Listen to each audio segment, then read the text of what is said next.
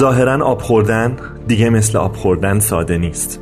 خشکی پی در پی دریاچه ها و رودخانه ها و تالاب ها فرونشست زمین از بین رفتن باغات و مراتع و چالش تأمین پایدار آب آشامیدنی هرچند شاید خیلی نزدیک و خطرناک به نظر نرسه و همیشه جلوی چشم شهرنشین ها نباشه. اما اهمیتش شدتش و حتی اثر بلند مدتش هیچ کم از چالش های عمیق و بزرگ دیگه ای که داریم باهاشون دست و پنجه نرم می‌کنیم نیست. ما در کمربند خشک و نیمه خشک زمین قرار داریم و سرانه آب تجدید پذیرمون حدود یه سوم متوسط جهانیه و ظاهرا بین کشورهای دنیا در رتبه 126 م قرار داریم. تازه توزیع دسترسی ما به آب در داخل کشور به شدت نامتوازنه. مناطقی رو داریم که پر آبن و مناطقی که به شدت خشکن. این یعنی خیلی مهمه که بدونیم داریم با آب چه می‌کنیم. این عدم توازن در سطح برخورداری از آب اگه با ندانم کاری در سیاست گذاری همراه بشه به سادگی می‌تونه به تبعیض و نابرابری های اجتماعی و اقتصادی دامن بزنه. فکر کنم بعد از 57 اپیزود خیلی دیر توجهمون به این موضوع جلب شد و سراغ آب اومدیم. به نظر می‌رسه در این موضوع مطالب زیادی برای دونستن و یاد گرفتن وجود داره که امیدوارم در آینده باز بهشون بپردازیم.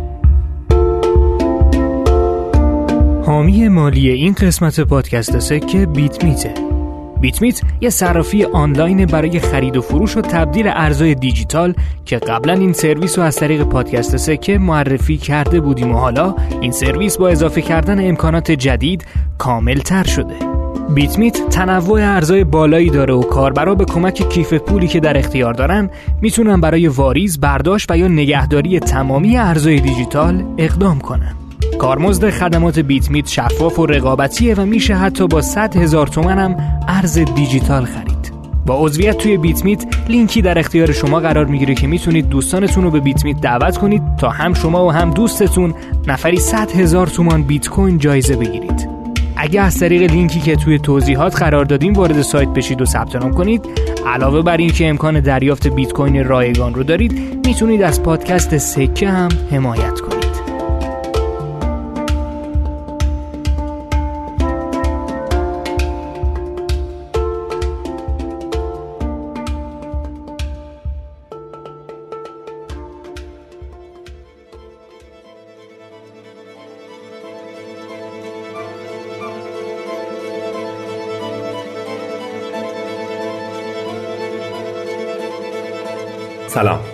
این اپیزود 58 م پادکست سکه است یه پادکست اقتصادی که کاری از دانشجویان دانشکده اقتصاد دانشگاه تهران.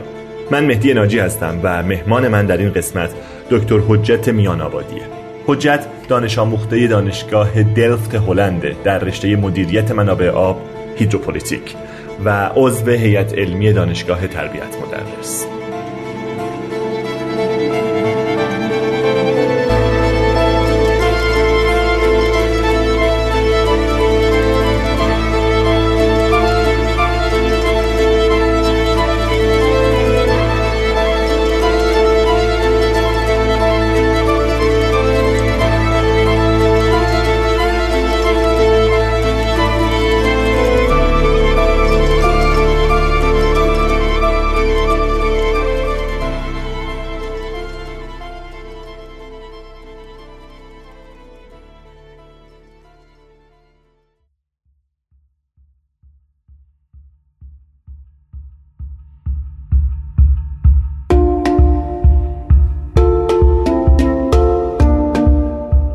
در مورد مجموعه مشاور سرمایه گذاری تورنج توی پادکست قبلی مفصل صحبت کردیم. امروز می‌خوایم یکی از محصولات تورنج رو بهتون معرفی کنیم که برای سرمایه گذاران حقوقی و مدیران و تصمیم گیران این شرکت ها هم از نظر مدیریت ریسک و هم نرخ بازدهی بالاتر نسبت به اوراق و سپرده های بانکی گزینه خیلی جذابیه.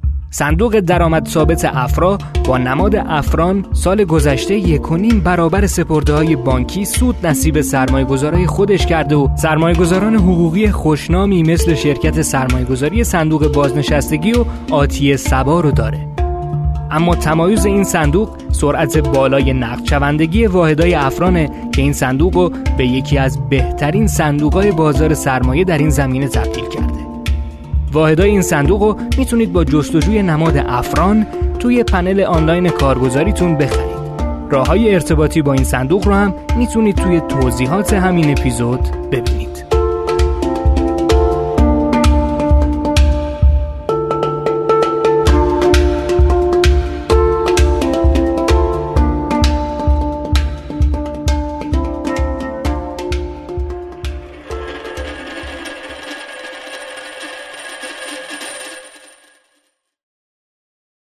حجت جان وقتی که ما حرف از آب می‌زنیم تصویرهای مختلفی از آب تو ذهنمون میاد. آب رو می‌تونیم یه نهاده تولید ببینیم در صنعت یا کشاورزی یا حتی یه کالای نهایی که مصرفش می‌کنیم چه برای شرب چه برای نظافت. میشه یه قصه کوتاهی از آب برای ما بگی که داستان آب چیه؟ کدوم قسمتشه که توی زندگی ما نقش و تأثیر بیشتری داره و کدوم قسمتشه که ما باید بیشتر نگرانش باشیم؟ ما موقعی که صحبت از سیاستگذاری و مدیریت آب می‌کنیم تقریبا اصلی ترین و مهمترین سوالی که باید بهش بپردازیم. اما تقریبا همیشه مقفول مونده اینه که آب چیست؟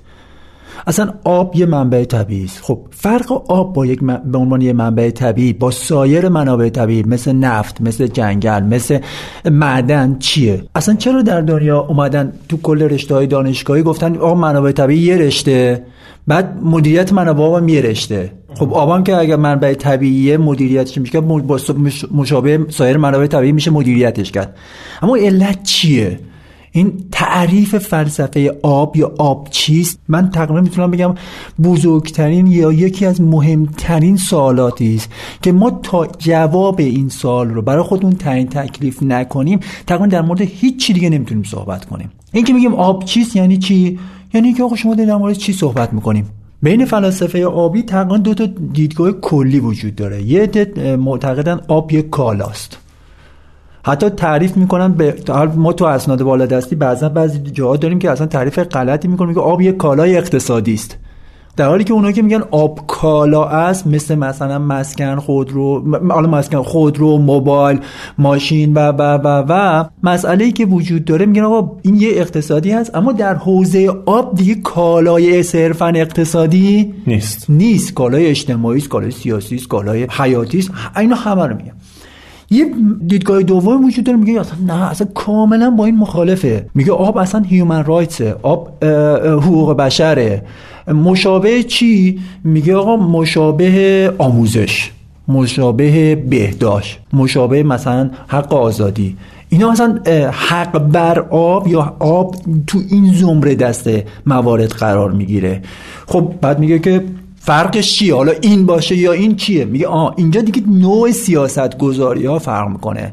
شما سیاست گذاری مثلا یه چیزی رو که کالاست با سیاست گذاری در حوزه آموزش یا بهداشت رو یکسان می‌بینی. ابزارهایی که برای مدیریت مثلا human rights ما استفاده می‌کنیم با ابزارهایی که برای مدیریت مسئله به اسم مثلا اینترنت یا مثلا موبایل یا مثلا ماشین یا مثلا بنزین یا حتی نفت آیا یکیه؟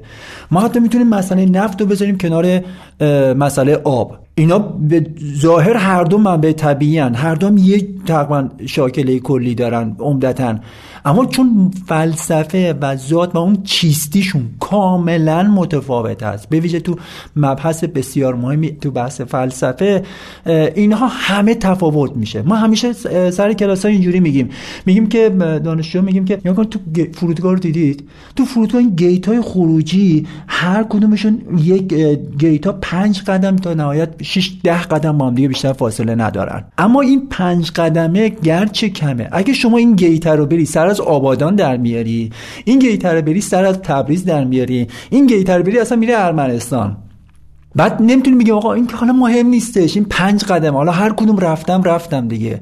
اما میگیم نه این پنج قدمه اصلی است که تعیین لذا اول مشخص کن گیتت کجاست. این گیت باید مشخص باشه. کالا هست یا نیست؟ حقوق بشر هست یا نیست؟ حالا یه گروه سومی هستن. میان میگن آقا نه این نه اون.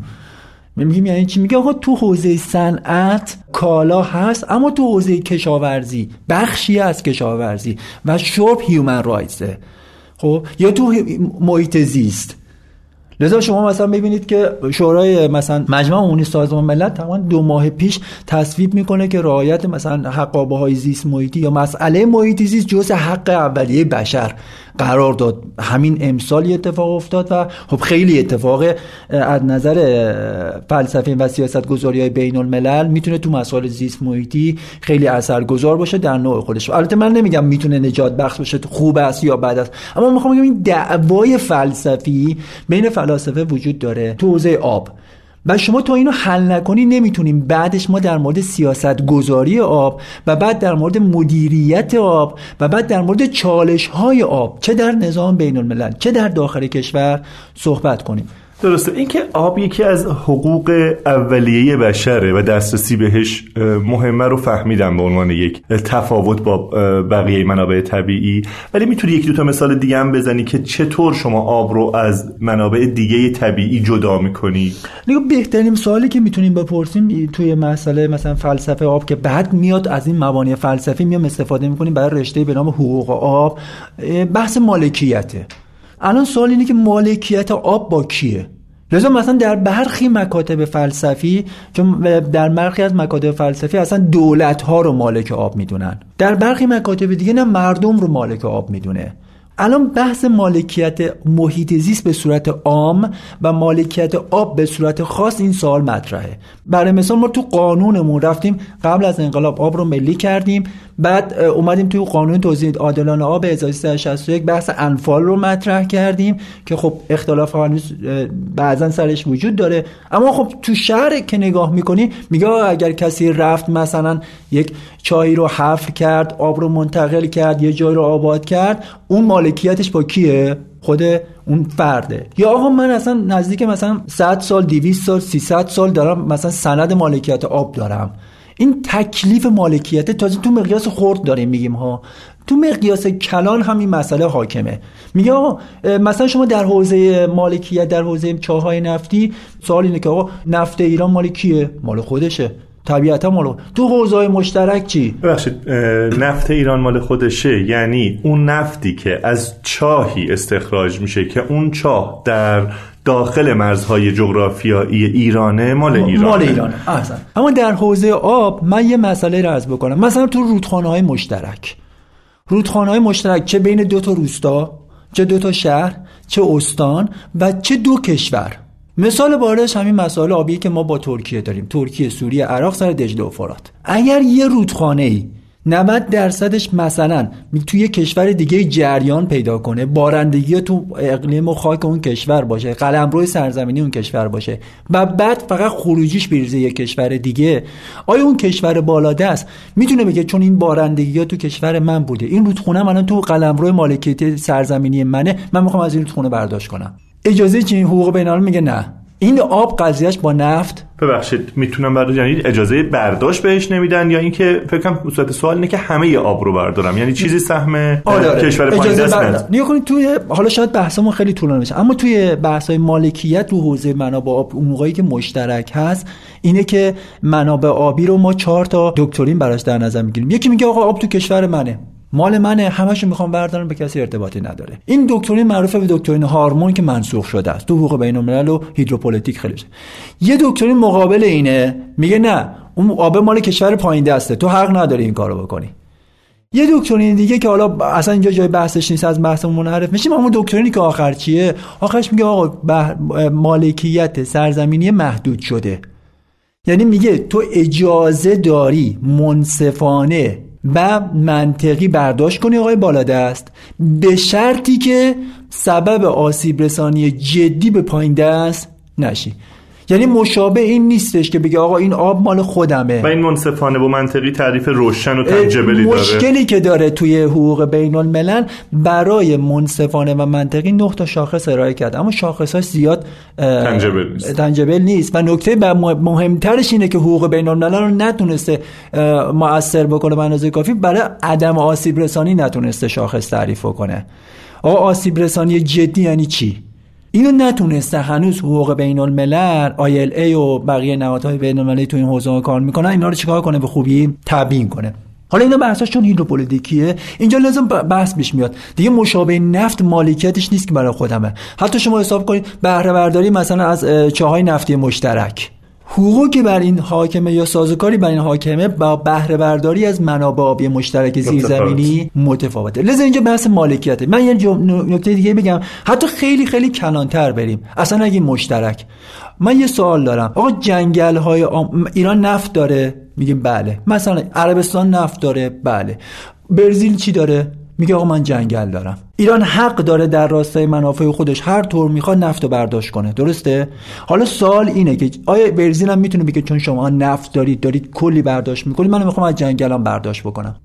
در حالی که میگه مثلا جنگل های آمازون شش کره زمین حساب می‌کنیم. آیا مالکیت جنگل های آمازون با برزیله؟ آیا اونجوری که ما داریم از منابع نفتی برداشت می‌کنیم یا کشورهای نفتی دیگه برزیل هم می‌تونه ادعا بکنه اینا که تو قلمرو سرزمینی خودمه مثل آبم که تازه مشترک نیست. من می‌خوام هر جور دلم بخواد برداشت کنم. لذا این یه مباحث خیلی مهمه. از اصلش تو منظر فلسفه بهش می‌پردازن که اینا جواباش فلسفه میاد تو حقوق بین الملل آب و محیط زیست دوچار من یه نکته دیگه شاید برای شنوندهاتون خیلی جالب باشه. الان تو حقوق داریم باش حقوق بین الملل دارش باش دست و پنجه نرم می‌کنه. خیلی از اینهایی که گفتم کلیدی تره. اما مالکیت رطوبت هوا مالکیه. یعنی چی؟ یعنی حساب کنید ما الان دیگه بیش از چند صد سال چند هزار سال عمده بارندگی های ما مثلا از غرب کشور میاد از ترکیه و اینها میاد غرب کشور رو اگه دیده باشید اخبار رو بارندگی می‌کنه میاد بعد یه روز تهران بعد یه روز بعدش میره شرق و از کشور خارج میشه. بیش از مثلا می‌دونیم که هزار هزار سال هزاران ساله. حالا اگر ترکیه بیاد مثلا بگه اقدام شروع کنه به این اقدام که آقا من می‌خوام بیام تو سرزمین خودم بارورسازی ابرها رو انجام بدم این ابرهایی که تو سرزمین من هست تو آسمون رو تخلیه کنم.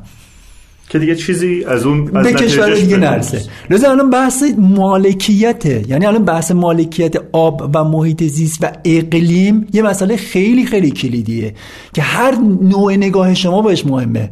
آیا آب آیا جنگل آیا بخار و رطوبت آبی که مایه حیات کالا هست یا نیست؟ و اینها رو چجوری باش نگاه اگر ترکیه اومد تو سرزمینی قلم روی سرزمینی خودش شروع کرد ابرهایی که ایران رو سالیان سال تغذیه می‌کرده و من به اصلی بارش بوده تخلیه کنه خب چه اتفاقی میفته ایزن می‌تونه جای دیگه هم این مسئله لذا من اینا رو جمع بندی بکنم. بنی اساس ما میگیم بحث آب چیست؟ اینا همه رو که باز می‌کنه یه مسئله کوچیک تو حوزه آب چیست بحث مالکیت آب هست. که اگه اون جواب آب چیست پیدا بشه بحث مالکیت هم می‌تونه براش حل و فصل بشه. بسیار خب بریم یه ربطی بدیم این آب رو به اقتصاد. چه نقش و سهمی در اقتصاد امروز ما داره این آبی که حالا منابع آبی که در دسترس داریم؟ من جان اجازه باز هم من قبل از اینکه پاس جواب این سوالو بدم اصلا یه سوال دیگه این مطرح یه نکته خیلی مهمی رو مطرح کنم که بعد بریم پیدا کنیم اصلا این ارتباط و ربط وش رو به مسئله اقتصاد. ببین اصلا یه آب چیست و حالا چه چیزهایی داره چه ویژگی هایی داره؟ حالا ببین تو اقتصاد چیکار کنیم. من نمی‌خوام دنبال جواب آب چیست باشم. چرا چون ما تو کلاس های مثلا ارشد و دکترا حتی دکترای مدیریت منابع بچه های دکترای مدیر منابع که میان دکتری بخونن تو رشته رو مثلا تو درس های آبیشون من با من که درس از 32 جلسه شاید 16 جلسه برای بچه های دکترا طول می‌کشه تا فقط به این توافق برسیم که آب چیست. بعد بریم سر مبانی ابتدایی مدیریت. این چیزی که می‌خوام تازه فهمیدیم چیست. نظر خیلی این فاکتور مهمیه خیلی. من اساس ما میگیم آب یک سیستم اگه در نظر بگیریم یک مجموعه آبی رو مثل زاینده رود مثل ارومیه مثل کشفرود مثل کارون مثل هیرمند مثل تشبختگان و قصه هر سیستم آبی متشکل از چهار زیر سیستمه. یک زیر سیستم طبیعی. همون چیزی که توی دانشگاه بهش میگن مهندسی آب رشته مهندسی آب. بارندگی بارش رواناب سیلاب خوشسالی مهندسی رودخانه مدیریت آب زیرزمینی. اینا همه اینا رو میگیم چی؟ زیر سیستم طبیعی. دومین زیر سیستم زیر سیستم اجتماعی اقتصادیه. ابعاد اجتماعی و اقتصادی سیستم های آبی. مثل چی؟ مثل اینکه فرق مثلا زاینده رود. زاینده رود چیست؟ با کشفرود در مشهد چیست؟ ما میگیم یه بعد یه بعد کوچیک اجتماعی مثلا زاینده رود اینه که زاینده رود برای اصفهان هویت است. اما ب... کشفرود برای مشهد هویت نه. تشت بختگان برای مردمشون هویت نه. لذا اینجا میگیم این زاینده رود به ماه و زاینده رود با کشف رود تو بود اجتماعی فعلا تو این یه بود خیلی تفاوت داره. لذا احیای زاینده رود برای خود اسمانی ها هم مهم است. چرا نقش هویتی داره بعد هویتی دارد. در حالی که ممکنه مثلا هیرمند برای مثلا مردم عزیز سیستان ارزش اقتصادی و امنیتیش بالا باشه ارزش اجتماعی نداشته باشه. درست. ایزا ما همیشه گفتیم مثلا بحث مشابه بحث مثلا خلیج همیشه فارس. خلیج فارس رو شما دقت بکنید. که بعد من از این استفاده می‌کنم. نقش اسمش اسم این خلیج برای ما هویت سازه. یه بود لازم میشه بود اجتماعی اقتصادی. زیر سیستم سوم زیر سیستم سازمانی نهادی و حقوقیه. یعنی چی؟ یعنی شما اصلا تو حقوقش که با هم دیگه صحبت کردیم. حقوق آب. آب مال کیه؟ مالکیت دولت می‌تونه بیاد. آیا دولت ها باید تو آلمان چیکار می‌کنن؟ مالکیت آب در ایتالیا مبتنی بر فلسفه مثلا روم با مالکیت آب در هند مبتنی بر فلسفه بودایی با مالکیت آب در ایران مبتنی بر فلسفه اسلامی تفاوتاش چیه؟ و نگاهی که توی کشورهای مختلف فعلا هست خیلی متفاوته. بعضا خیلی متفاوته. آره. بعضا متفاوته. تو حقوق ملیشون حقوق داخلیشون متفاوته. تو حقوق بین الملل هم هنوز اختلاف هست ها. مثلا یه نمونهشو من عرض کردم دیگه. تو حقوق بین الملل آب رو چی می‌بینی که اصلا داخل بیاره در موردش صحبت کنی؟ تو داری حقوق بشری بحث می‌کنی یا کالایی داری بحث می‌کنی؟ چون فرمبانی فلسفی و ارزشی در کشورها متفاوت هست. این مسئله می‌تونید تو قوانینشون متفاوته. نکته بعدی در بحث زیر سیستم نهادی سازمانی و حقوقی بحث اینه که آقا مثلا تو زیر سیستم نهادی میگیم آقا مدیریت آب دست کی باشه؟ آیا تو همه کشورها ما وزارت نیرو داریم؟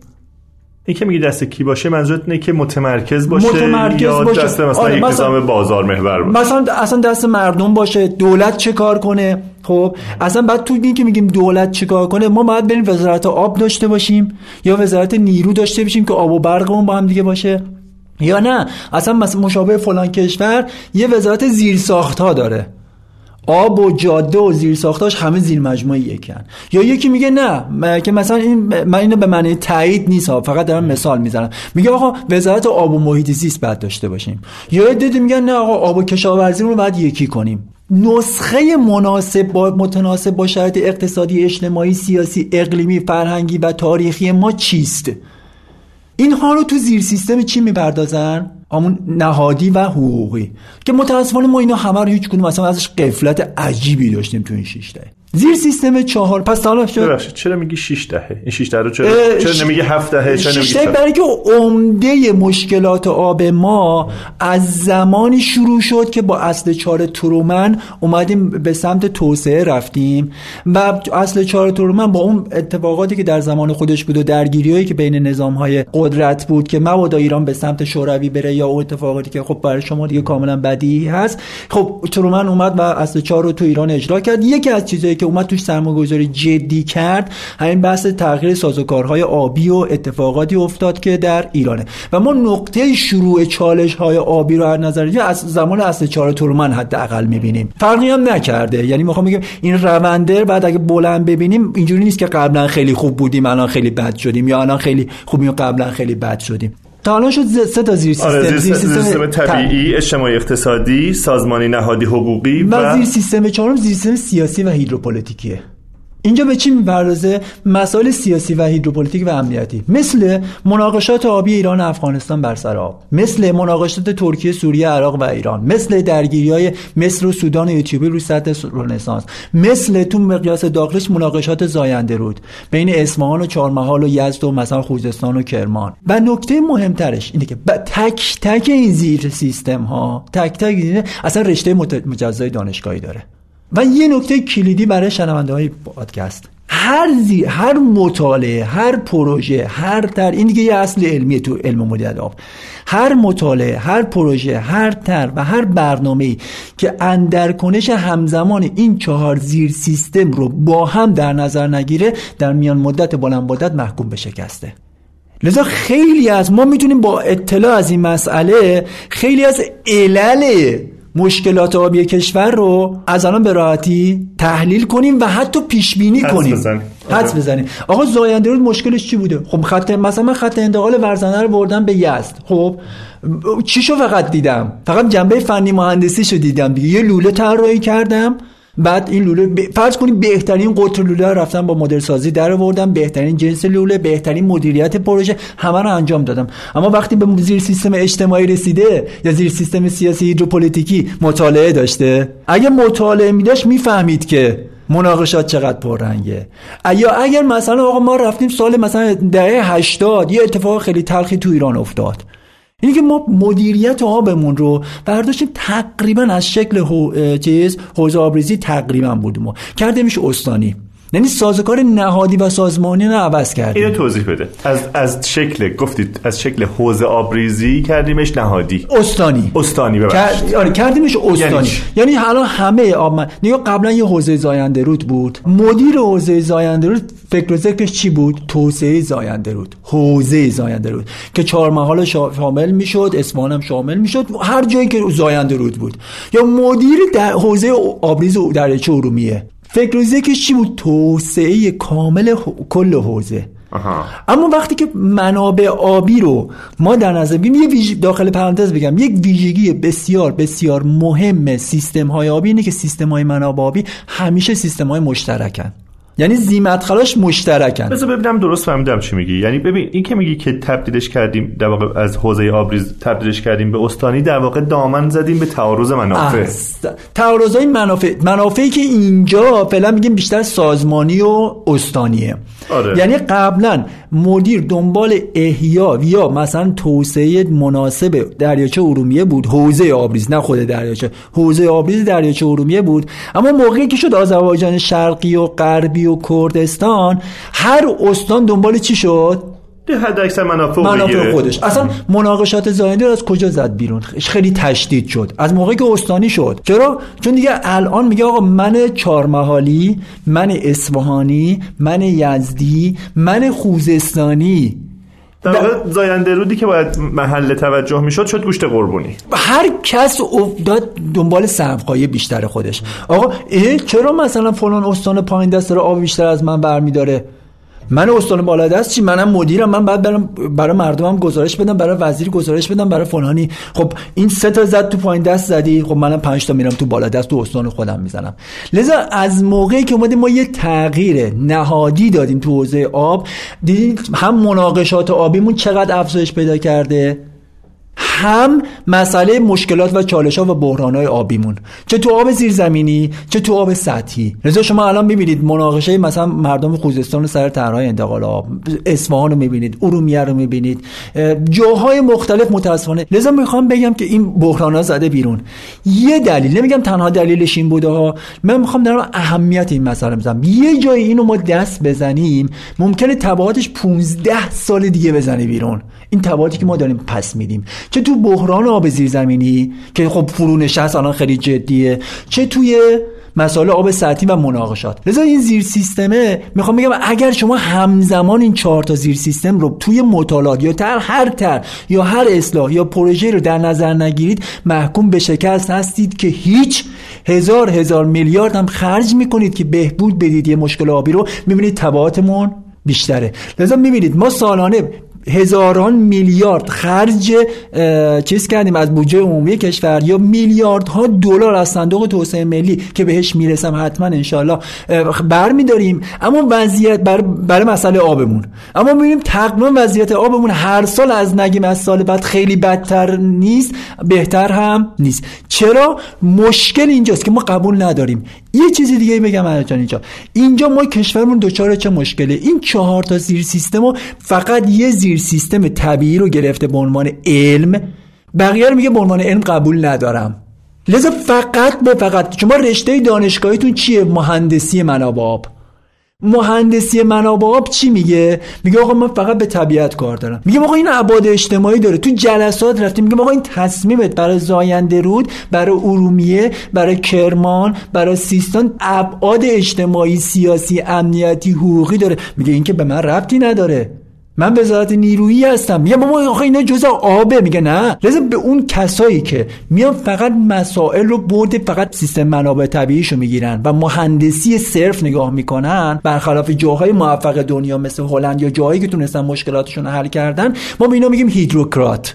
یعنی راهکاراشون هم کامل میشه چی؟ تکنوکراتی. پروژه صد انتقال آب آب ژرف چاه عمیق. لذا چون چیزی دیگه ای تو سیستم طبیعی نخونده دانش اجتماعی نداره که برای مناقشه اجتم... مناقشه زنده مناقشه اجتماعیه. من باید چه کار کنم؟ واسه همین اگر چنم داشتم که آقا بقیه دنیا چیکار می‌کنن که ما نمی‌تونیم بکنیم؟ ما دانشمون از اینا کمتره. بقیه دنیا اون جاهایی که موفقن. خیلی از جاها هستن هم ناموفقن. برخلاف تصور ماها. مثلا خود آمریکا ما قبل از اینکه مثلا درچه ارومیه رو خوش کنیم آمریکا سالت لیک رو خوش کردن. یا تو مسئله آب زیرزمینی مثلا شما برید بحران آب زیرزمینی تو کالیفرنیا رو رصد بکنید باز میگیم صد زحمت به ما ایرانیا خب اوضاعی که اونا دارن. اصلا اوضاع اونا واقعا از ما اصلا تو آلودگی آبهای رودخانه ها همین دو هفته پیش گزارش منتشر شد. فقط 14 درصد از رودخانه های انگلستان سر بحث عدم ورود فاضلاب با آلودگی رودخانه وضعیت مناسبی دارن. یعنی ریختن فاضلاب ها فاضلاب های صنعتی و خونگی توی رودخانه ها این گزارش بین المللی منتشر شده. بر این اساس اونا چیکار می‌کنن کشورهای موفق؟ همزمان این چهارتا رو می‌بینن. رضا شما در هلند می‌بینید رشته ای دارید به نام جامعه شناسی آب. رضا رشته ای دارید به نام حقوق آب. رشته ای دارید به نام هیدروپلیتیک مسئله ای دارید به نام سازمان ها و نهادهای آبی. اما ما اینجا تو این حوزه همش داریم سعی و خطا می‌کنیم. فقط مهندسی رو گرفتیم که لازم هست ها اما کافی نیست. بعد می‌بینید تو این دو دسته دهه اخیر تبعات و مشکلات اجتماعیمون تو داخل سیاسی امنیتیمون تو مسائل آبهای فرامرزیمون دائم داره چی میشه؟ تشدید میشه. چون اینا رو به عنوان علم قبول نداریم؟ سایه خطا دارن می‌کنن. و اتفاقی داره میفته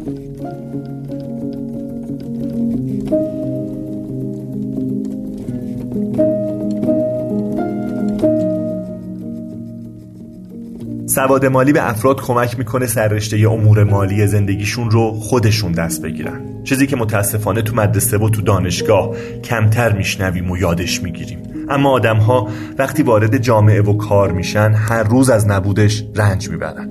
آکادمی هوش مالی نزدیک به پنج ساله به صورت تخصصی و متمرکز داره روی این حوزه کار می‌کنه. اونها سواد مالی رو سطحی نگرفتن و فوری و ضربتی شروع نکردن به برگزاری دوره و آموزش.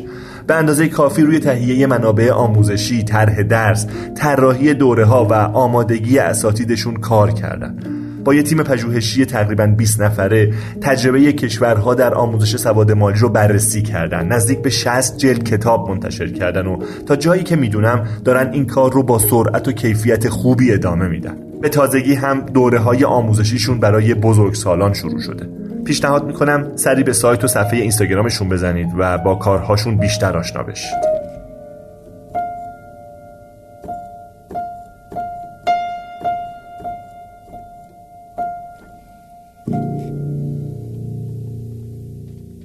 بسیار عالی خیلی خوب بود. من راستش می‌خواستم یه کمی ارتباط موضوع آب رو با حالا اقتصاد توسعه اقتصادی بپرسم ولی راستش ترسیدم ازت.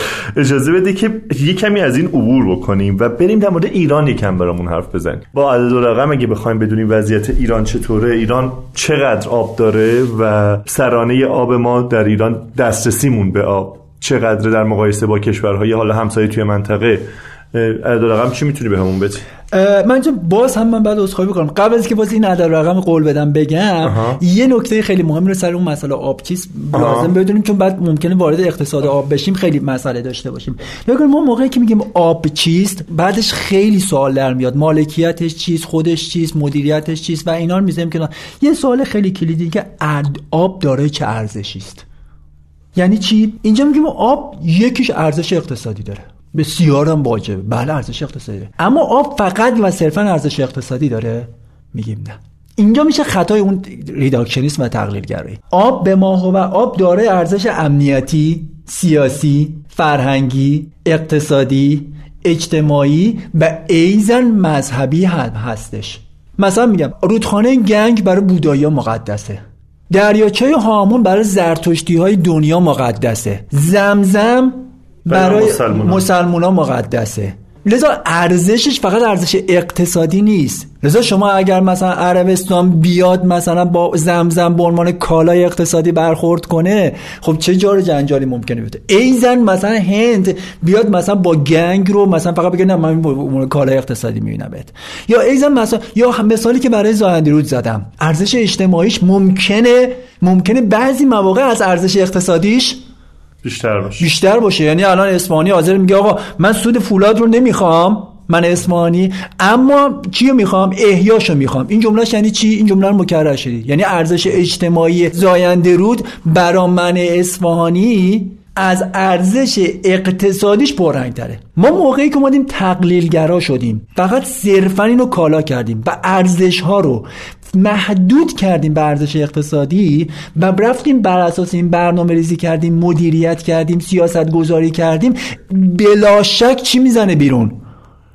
تبعات اجتماعی تبعات سیاسی تبعات امنیتی. اینجاست که ما میگیم به سیاست گذار میگیم ارزش اقتصادی اوکی مهمه. اصلا تو شکی نیست. اما اگر شما به آب رو چون نمی‌شناسیم ارزش این رو صرفا مثل یک کالای مصرفی صرف و غیر ضروری. حتی نمیگیم هیومن رایتسی ارزش تاریخیش و رو محدود می‌کنی.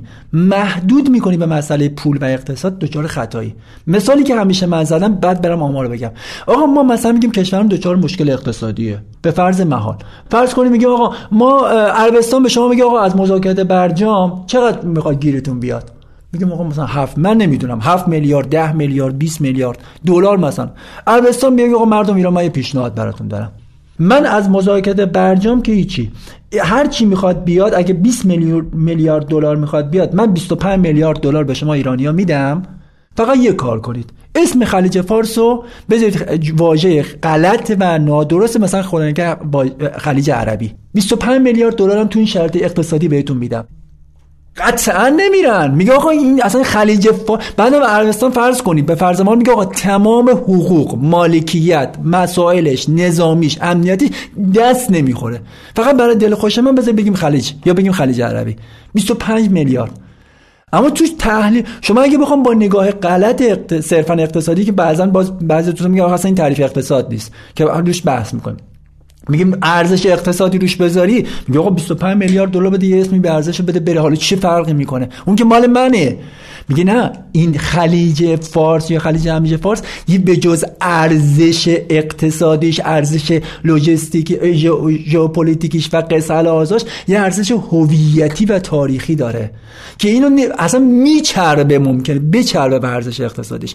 اینجاست که این نکات اگر ما در حوزه آب نبینیم دچار خطای سیاست گذاری میشه اما اینکه چقدر آب داریم. اینکه چقدر آب داریم من یک مسئله تلخ بگم حقیقتا ما خودمون تو کل کشور هنوز نمی‌دونیم چقدر آب داریم. از نظر آمار فاجعه ایم خیلی وضعمون خرابه. فاجعه هم که میگم با علم میگم.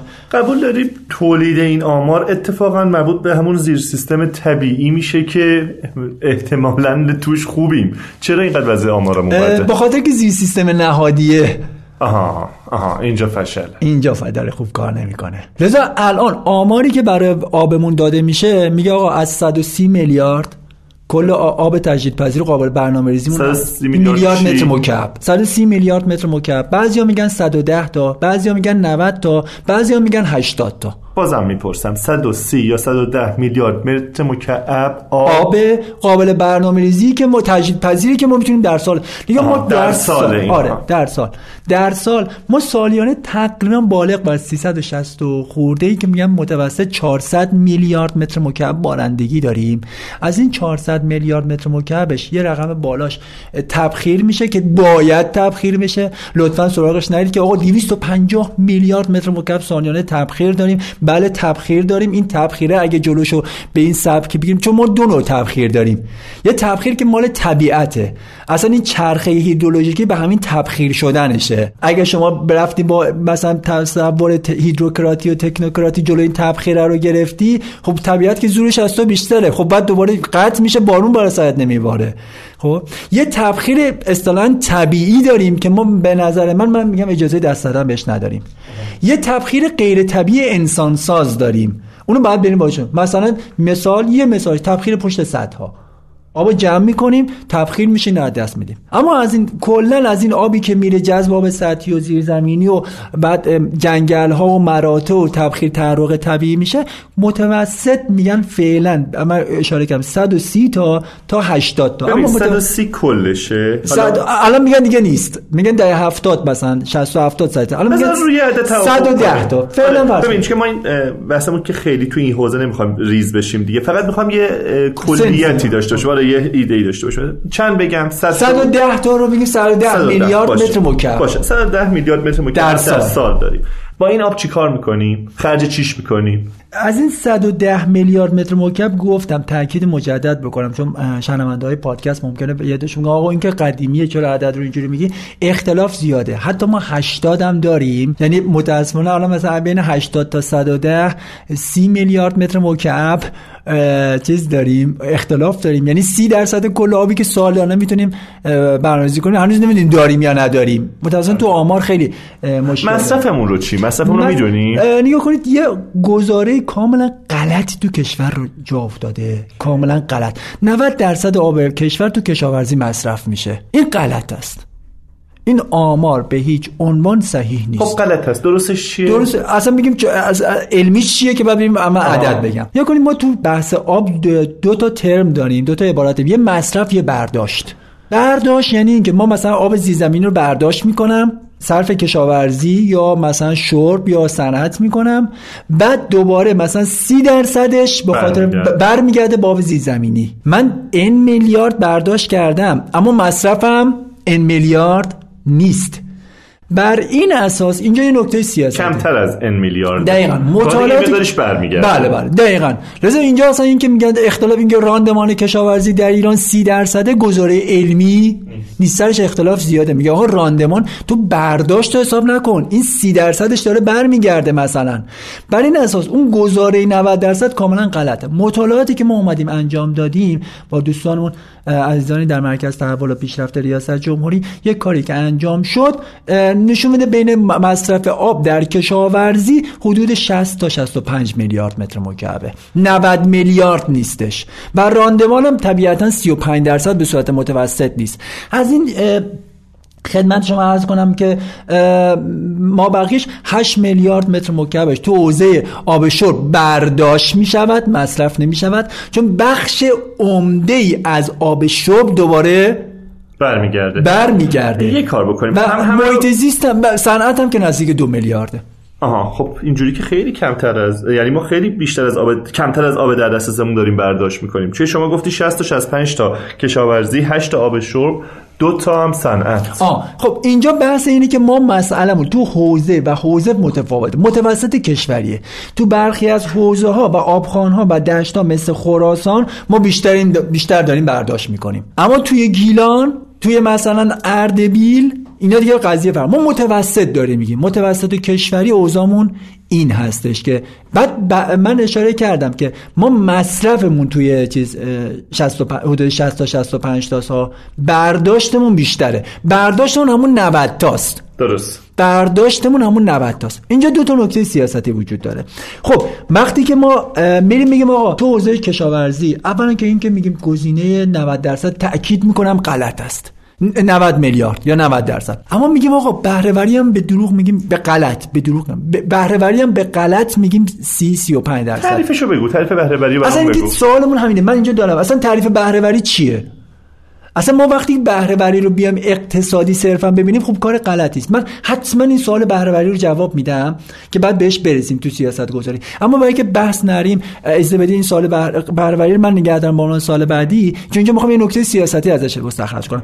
لذا اومدن یه عده گفتم مصرف کشاورزی 90 درصده که نادرست بود. راندمانمون هم راندمان آبیاری و مصرف تو بخش کشاورزی هم 35 درصد. خب چیکار کنیم؟ در حالی که مثلا هلند این درصده. خب رفتن سیستم های آبیاری نوین یا آبیاری تحت فشار قطره رو با یارانه دولتی چند هزار هزار میلیارد ما رفتیم دادیم با تصور افزایش راندمان. در حالی که راندمانمون می‌تونیم بگیم قطعا بالای 50 درصده به معنای واقعی کشاورزی. چه اتفاقی افتاد؟ کشاورز قبلا 90 میلیارد بر داشت مثلا. با خاطر کشاورزیش سی تاش برمیگشت مثلا. اما با آبیاری قطره چی اتفاقی یا تحت فشار سیستم های هیچی بر نمیگرده. دیگه هیچی بر نمیگرده. لذا ما هزاران هزار میلیارد پول خرج کردیم. با تصور کاهش مصرف افزایش راندمان و کاهش مصرف اما در عمل چی اتفاقی افتاد؟ افزایش مصرف. ببین یکم سرعت بس زیاد شد. دو تا سوال. شما یه بار تو اولش هنوز تعریف بهرهوری روشن نشده ولی تو صحبتت گفتی راندمان بیش از 50 درصده. یه بار اینو با هم مرور کنیم. دو اینکه توی همین نکته ای که میگی خب می‌فهمم نکته تو ولی به هر حال وقتی که آبیاری رو مکانیزه یا قطره ای می‌کنی خب برداشتت خیلی کمتر میشه. یعنی توی مثالی که زدی اصلا اون انگار دیده نشد. آها اینجا مشکل اون زیر سیستم نهادی پیش اومد. چه اتفاقی افتاد؟ وقتی که شما می‌رفتی یارانه می‌دادی 80 درصد مثلا یا 90 درصد سیستم آبیاری تحت فشار شما پول می‌دادی به کشاورز بعد یه سازوکار نهادی میچیدی. می‌گفتی آقا من بهت پول دادم حالا آبیاری تو باید بری نوین کنی پس مصرف آب تو مثلا به مثلا میگم به دو سوم یا نیم 50 درصد کاهش بدی. و من پس در واقع یارانه رو در ازای کاهش مصرف. اما این اتفاقی چون نهادی رخ نداد کشاورز می‌گفت خب این پول می‌گرفت برداشت آبش چون نظارت نبود ثابت بود منجر می‌شد به افزایش سطح زیر کشت کشاورز. این اتفاق مخصوص ایران هم نیست ها. لذا این مقاله رو مجله بسیار معروف ساینس منتشر کرد. نشون داد که سیستم های آبیاری تحت فشار و نوین آبیاری چه در آمریکا چه در کانادا چه در ترکیه چه در مصر چه در استرالیا باعث افزایش مصرف تو مقیاس حوزه شدن. شاید تو مقیاس مزرعه باعث کاهش مصرف شد اما در مقیاس و حوزه چون این مکانیزم و سازوکارها اجراش سخته مسائل اجتماعی و سیاسی داره حتی اون کشورها موفق نبودن. پس بذار من فهمم و باز بگم اینجا. شما میگی این سیاست هایی که در ما یارانه بدیم برای ارتقاء بهرهوری کشاورزی این منجر به افزایش بهرهوری اقتصادی شده. توی این زمینه موفق بوده. احسن. ولی کمکی نکرده به اینکه ما ذخایر آبمون رو در واقع بتونیم بهتر مدیریت کمک نکرده که هیچ چیز بوده. تشدید هم کرده. تشدید هم کرده. چرا؟ چون ما صرفا تعریف درستی از بهرهوری نداشتیم. صرفا دنبال بهرهوری اقتصادی بودیم. و اصلا می‌گفتیم آقا ما آبیاری تحت فشار یا سیستم های نوین رو می‌دهیم که چون این که مشخص نبود برای خودمون لذا شما مید... اینجا یه مسئله است. این که رو نمی‌دونیم. هلندیا دارن این کارو می‌کنن خب ما هم بکنیم. هدفمون دقیقا روشن نبود. روشن نبود. این مشکل بزرگ تو حوزه آبه. آقا هلندیا اگر کردن سازوکار نهادیش قبلا رفتن درست کردن ها یه نکته نکته بعدی هم اینه که وقتی تاکید داریم این چهار تا زیر سیستم باید همزمان دیده بشه به خاطر اینه که آقا صرفا شما مسئله بهرهوری رو به مسئله بهرهوری تو حوزه زیر سیستم طبیعی محدود نکن. بیا ببین سازوکار تو زیر سیستم نهادی سازوکارهای اجرای اون سیاست رو دیدی یا نه؟ اگر ندیدی اون سیاست که در یه جای دنیا موفق بوده تو کشور تو می‌تونه به ضد خودش تبدیل بشه. خب تو حوزه آب شرب هم حالا این میشه کشاورزی. خب ببینید از تو حوزه کشاورزی هنوز رئیس جمهور میان میگن آقا باید ما دنبال آبیاری های نوین باشیم. میگم آقا آبیاری نوین اگه با این سبک می‌خواد بره لطفا دست نزنید. سنتیه عملا بهتر از سنتی است. تو عمل تو میان مدت. تو حوزه آب شرب هم همینه. ما یه مطالعه تقریبا می‌تونه بگیم. یکی از بزرگترین مصرف کننده برداشت کننده نه. مصرف کننده های آب شرب در ایران کیه چیه؟ منظور چیه؟ استانی؟ نه نوع مصرفش. تو آب شرب. باز سوالت روشن نیست. شاید اینجوری که ما آب شرب رو تو مصارف شهری یا روستایی برای چی استفاده کنیم؟ استهمام شستشو خوراک و مطالعاتی که شده یکی از بزرگترین مصرف کننده های بخش آب شرب کولرهای آبی هن. عدد رقم هم داری برامون؟ این عددش تقریبا درس الان متوسط حضورم حضور ولی حتما این عدد رقم به شما میگم. حتما بهتون میگم. چون آمارم آمار متقنی که ما متاسفانه وجود نداره. تقریبا مطالعه کردیم. اما شما نگاه کنید سر مدیریت آب شرب. داریم چیکار می‌کنیم؟ من از زمانی که حالا یه نکته کوچولو بگم آقا کجا می‌تونیم دست بذاریم؟ با, باز با دقت در این سیاست ها و ترمو کجا می‌تونیم؟ آب شرب تو شستشو و استهمام برداشته مصرف نیست. می‌تونی دوباره بیای توی تصفیه خونه و دوباره یا برش گردونی با آب زیرزمینی که دوچار فوره نشست نشه اگه از آب زیرزمین برداشتی یا اگه از رودخانه برداشتی دوباره بری تو بازچرخانیش کنی. اما در کولرهای آبی سیستم های کولر آبی که بخش جدی تبخیره.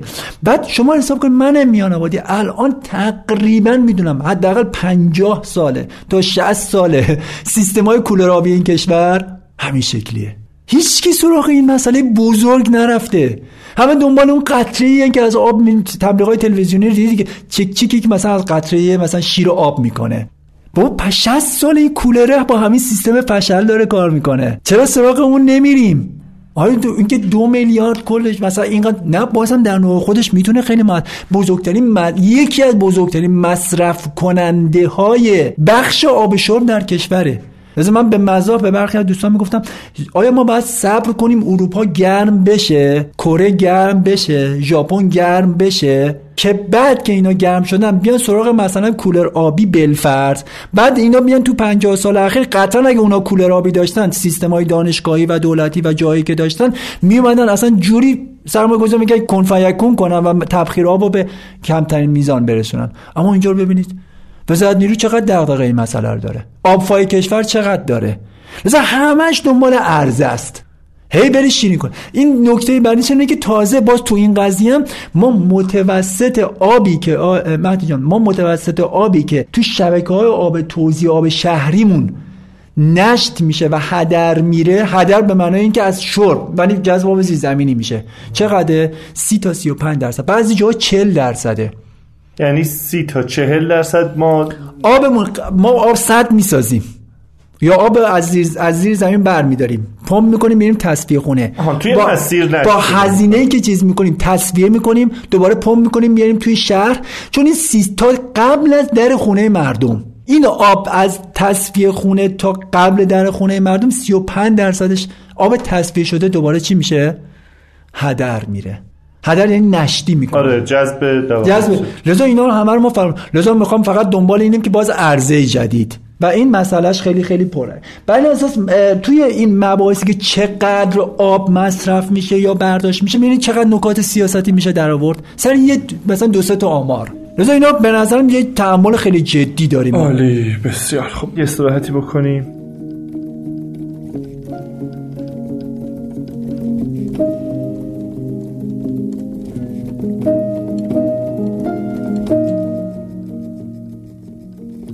همونطور که احتمالا خبر دارید در کنار اپیزودهای روتین گفتگو محور در پادکست سکه مدتی تولید روایتی از تحولات دانش اقتصاد رو با عنوان نیم سکه شروع کردیم که تا حالا اپیزود اولش منتشر شده. ما امیدواریم این محصولات پشتوانه و پشتیبان خوبی برای فهم بهتر اقتصاد در جامعه ما بشه. خواهش می‌کنم اگر پیشنهاد یا نقدی نسبت به این کار یا هر قسمت از فعالیت های ما در پادکست سکه دارید با ما در میون بگذارید. واقعیت اینه که ما این کارها رو برای شما تولید می‌کنیم و بنابراین دونستن اینکه از چه بخش هایی یا چه جنبه هایی از کار ما راضی هستید و کدوم وجهش نظرتون رو جلب نکرده خیلی در بهبود کیفیت کار ما اهمیت داره.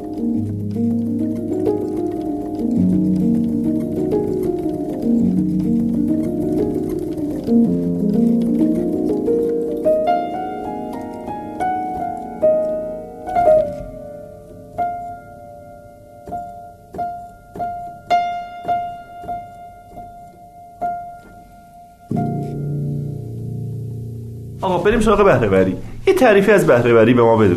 اصلا تو بحث بهرهوری و اگه بهرهوری ما به عنوان یه پالیسی یا خط مشی سیاست در نظر بگیریم دوباره دوچار این مشکلیم که تعریف بهرهوری چیه؟ و بعد بهرهوری در چی رو داریم صحبت می‌کنیم؟ بهرهوری در آبی که هنوز تعریفشو نمی‌دونیم. خب من یه مثال بزنم. میگم مثلا در هلند. خب یا در اتحادیه اروپا کشور اسکاندیناوی. چی زیاد داریم در هلند؟ آب زیاد داریم. مشکل هلند چیه؟ مشکل هلند پر آبیه پر آبی واقعا برای هلند هزینه سازه. خیلی. لذا اصلا نعمت نیست آره. من خاطرم از اولین روزی که رفتم برای دکترا برای هلند با استادم اولین روزی که جلسه داشتم گفت خب معرفی کردیم همدیگه رو. گفت خب از کارات بگو. گفتم که اولین جمله بود. حقیقت می‌دونی که ما در ایران برخلاف شما که مشکل آب ندارید ما مشکل کمیابی آب داریم. گفت استاپ استاپ استاپ گفتم چی شد؟ گفت نه. ما اینجا مشکل آب داریم. گفتم چه مشکل ما پر آبیه. ما الان اینجا آب بارندگی های زیادی که میشه باید تو شهرها جمع کنیم ببریزیم تو کانالا از کانالا جمع کنیم بریزیم تو رودخونه از رودخونه با هزینه گذاف پمپ کنیم بریم.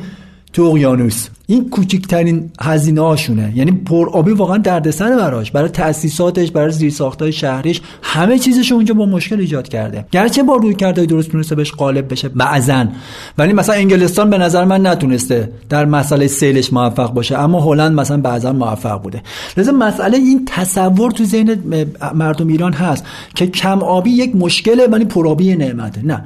لذا در هلند این غلطه. کم آبی و پرآبی دو تا ویژگی طبیعی طبیعی که بهش می‌رسیم و مشکل نیستن. اما وقتی که میام در هلند رو نگاه می‌کنیم در هلند خاک کم داره. همه می‌دونیم که حتی شنیدید بعضا مثلا میره ساحل مثلا این آمیانه شنیدید ساحل خوش می‌کنه مثلا خونه می‌سازه. صحبت آمیانه ای که بعضا تو گفتگوها زیاد مطرح میشه بین مردم.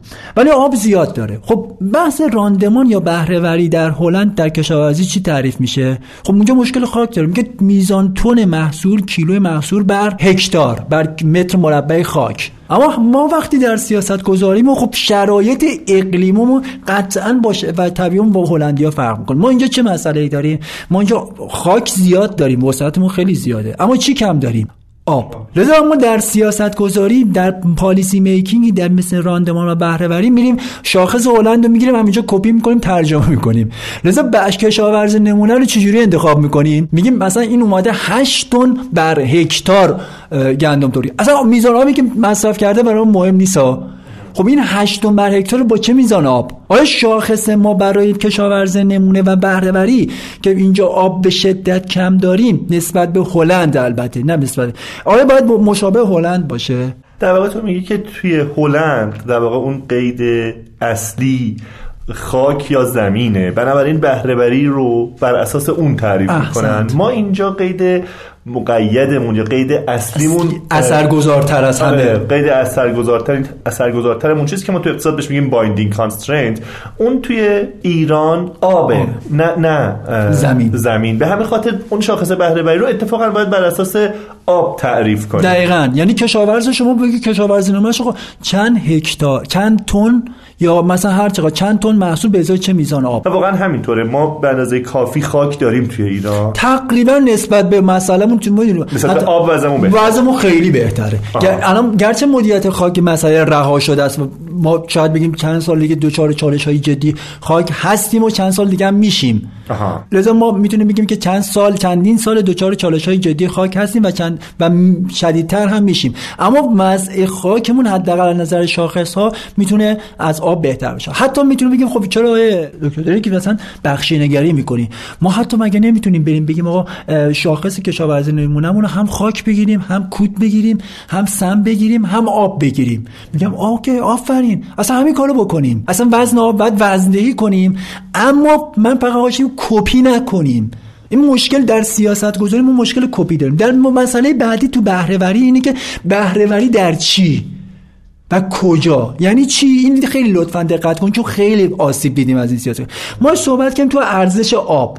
گفتیم ارزش آب چیه؟ ارزش اقتصادی داره اجتماعی داره سیاسی داره امنیتی داره فرهنگی داره تاریخی و قس علی حالا شما موقعی که از راندمان صحبت می‌کنی یا بهرهوری متاسفانه دوچار یه بخشینگری یا چی؟ تقلیل گرایی میشیم. یعنی چی؟ یعنی بهرهوری رو فقط به چی میام به کدوم ارزشش میام بهرهوری اقتصادی. بهرهوری اقتصادی. حتی اونم میشه کم میشم کرد. من اونم میشه. برای هویتی اجتماعی سیاسی کمی سخته دیگه. خب واسه همین میشه کار سیاست گذاری دیگه این میشه کار سیاست گذاری همین سخت است که مسئولین نرفتن و این تبعات زده بیرون دیگه. من مثلا یه مثال بزنم. آقا تو بهرهوری آب به صورت آمیانش که میشه اون بهرهوری اقتصادی من یه مثال زاینده رود بزنم. آقا ما یه مقدار آب اصلا به متر مکعبش و میزانش هم هیچ کاری نداریم به مناقشه زاینده رود هم کار ندارم. یه میزان آب از زاینده رود ور میداریم بدیم به فولادی ها و پتروشیمیا و صنایع در اصفهان. و زایانده رود یه رقم یه رقم آماری که منتشر شده. من از کمیسیون انرژی مجلس پرسیدم گفتن سود خالص فولاد مبارکه رو گفتن 50 هزار میلیارد تومن پول. سود خالص بوده. سود خالص در چه مدت؟ در یه سال. در یک سال. در سال گذشته گفتن 50 هزار میلیارد تومن اینو کمیسیون انرژی مجلس به من گفتش. حالا شما اگه بخواید بهرهوری اقتصادی اینو حساب بکنید یه میزان میلیون متر مکعب آب اومده 50 هزار میلیون تو فولاد. یه فولاد نه اون همه صنایع فولادی اینا نه. 50 هزار میلیارد تومن سود آورده. همش مالی آبه می‌دونم نبود. ما دارم بهرهوری آبه. از این میزان بهرهوری این اصلا قابل محاسبه است اصلا. متوجه منظورت نشد. میزان بهرهوری این با بهرهوری تو بخشای دیگه آیا می‌تونیم بگم مثلا یکسانه؟ آها اگه اقتصاد نگاه کنی خیلی بیشتره. نگاه کنیم اصلا شما با این طلا می‌رفتی چیز میگردی شاید به اندازه این چیز ارزش بر تولیدی. کشاورزی می‌رفتی طلا کشت می‌کردی آمیانه میگی خب به اندازه این سود. آقا دیگه ما آخرش میگیم آقا کی میگه ما بهرهوریم پایینه؟ اگه بخوام حساب بکنیم این دیگه آخر آخر آخر بهرهوریه. این میلیون متر مکعب که نمی‌خوام چون آمار و دادهاش شفاف نیست ما بردیم به 50 هزار میلیارد تومان تبدیل کردیم توی اصفهان. اما سوال اصفهان به پایداری رسیده؟